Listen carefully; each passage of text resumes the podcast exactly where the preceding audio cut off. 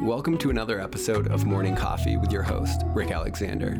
I started this show to talk about all of the interesting, complex, paradoxical, and sometimes uncomfortable aspects of the human experience. If you get anything from this show, the greatest compliment you could give me is to share this show with somebody that you think the message may resonate with, or to head to iTunes and give us a five star review. Additionally, if you want to interact with me, you can follow me at Rick Alexander underscore on Instagram. Without further ado, on to the show.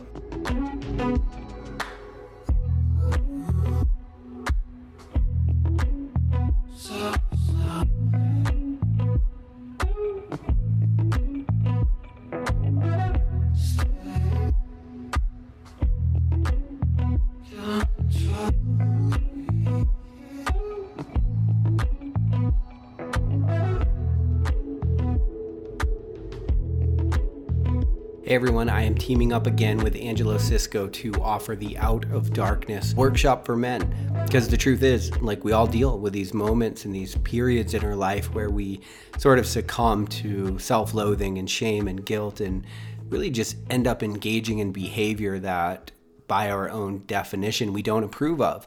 And unfortunately, because everything in our psyche does work on momentum, it's really easy to dig a rut and get stuck there. And so, if you're interested in really working through that and trying to understand what it is that your own darkness has to tell you about your life, I'd love to have you there. I'll link up the registration in the show notes of this episode.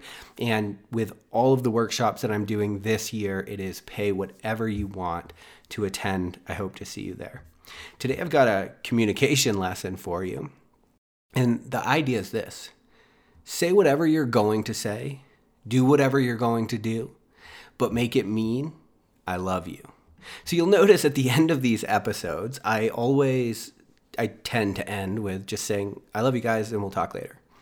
And I haven't done it as much because I don't like when it becomes sort of rote because we have a really simplistic un- simplistic understanding of love, right? I've I wrote about this a bit in my book, so I know you guys are familiar with this. Like we love our shoes and our partner and our profession and our God with all of the same word, and that certainly does not explore the depth of what love actually is. But there's also this interesting you know, there's this interesting because we're such an intellectual society. There's this interesting habit of disregarding love as something that doesn't really matter. And considering it's the only eternal goodness that we actually know of, it seems like to me the thing that we should not sleep on. Because to say I love you, like most people might think of eros, romantic love when they're thinking of that. But to say I love you is to say I accept you, right? It is to say that I appreciate you. And there are human needs. Like just by proxy of you being here and what you are, you have needs, and they're non negotiable. Like you've got to be seen and you've got to be heard. And you'll notice that people that don't feel like they're seen or heard and they tell their story, they'll start to cry, they'll start to break down. I heard a really good quote one time from a psychotherapist who said that people who experience trauma and don't get to share their story get stuck in unreality. Another non negotiable for neurochemical well being is connection with other people. And so, this is a way of giving people what it is that they need within the context of whatever it is that you are doing. Because any conversation can really end up as a Trojan horse for love. And to say I love you is to say that there's room for you in this world. And it's really easy in this world to feel like that's actually not the case, right? It's really easy to feel like the world's really big and there's all this going on and we're really small.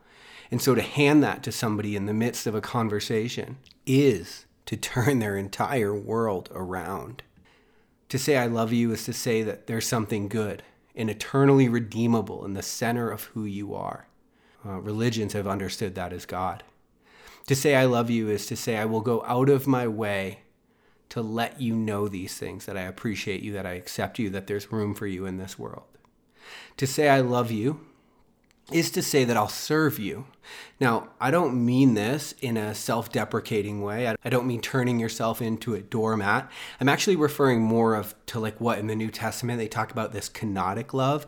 It's more like the self emptying love. It's to spend yourself in love, it's to give yourself to this world and all that you do. It's actually more like a disposition that you take toward your life that says, You're worth my effort, you're worth my time to say that I love you is to say that I don't dismiss or take any of this for granted. That I don't take any of you or our time together for granted. That means that I'm present, that I'm here. We live in a world where people are never present. You know, if you and I are sitting across from each other having a conversation on a table and I pull my phone out and I just put the phone face up on the table, well, part of me's here but part of me is there, right? Part of my psyche is always waiting for the notification, always waiting for the thing that's going to take me away from this interaction. And if you go anywhere in public, you'll see that we perpetually live this way. I think to say I love you is to say that I will not, even if it's the death of me, give up on this. As in to say that I will not give up on you. As in to say that you actually are worth fighting for. Now, again, I know it's easy to leave the ground when we start talking about things like love and there's all these romantic connotations, but that's not at all what I'm talking about. If, if it helps understand these things in the concept of a platonic conversation, people walk around with feelings of lack, feelings of unworthiness constantly. And so to give them that, again, in the midst of their everyday conversation, it is to, to give them the only eternal goodness we know in the midst of the temporal world. It is to say that who God made you to be is exactly who you need to be.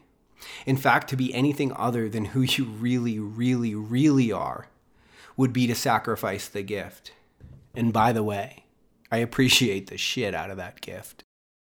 It's interesting. It's really easy to get on social media and post something like, you're worth it. You're all worth it. You're worthy. But when we interact with people, can we make them feel it? Can we make them know it? You know, an increased ability to communicate is at its essence a commitment to better understanding, right? Because that's what communication is it's understanding. And that's what love is. It says, I, am here for this. I'm here to understand this. I'm not going anywhere. I'm not anywhere else. I'm going to sit here and you and I, we're going to figure this out together. And so, in a sense, it says, You're not alone in this. And the truth is, almost all of us are walking around feeling a little bit misunderstood. Like the world just doesn't actually get us, you know? Like there's something, like everybody's kind of in on a joke that we're not in some way. And so to give that to people in the midst of your interactions at work, in the midst of your buying a coffee in the morning, is to free them from the tyranny of isolation. It's a commitment to saying that even when the human in me falls short, the God in me will stand tall.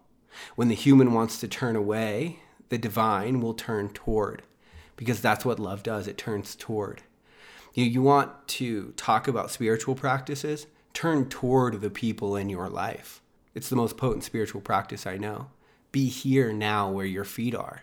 That's what waking up actually is. By learning to do that, by practicing with that, what you end up doing is you end up making people feel as though their world and their life and the things that they're doing were not a mistake.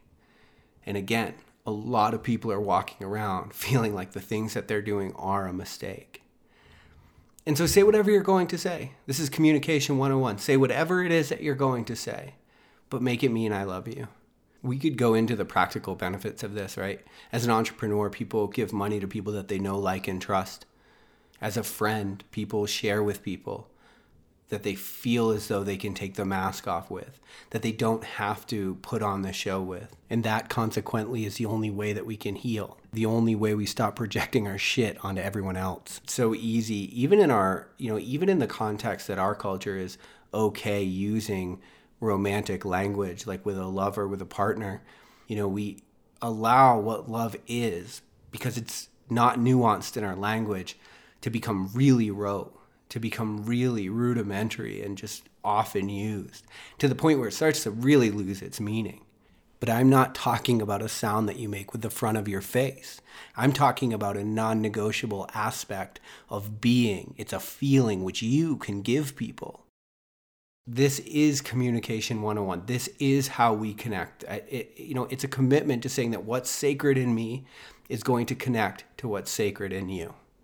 And from that place, we don't have to suffer the tyranny of division right? We don't have to suffer the, the tyranny of thinking that you and I have to fight each other for some reason in this world.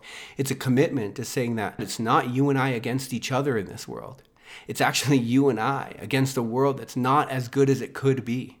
And so we have to have a step one, a unification process, but it's not going to happen collectively unless it happens individual. And it's going to happen with the way that we interact with each other. And so say whatever you're going to say but make it mean I love you.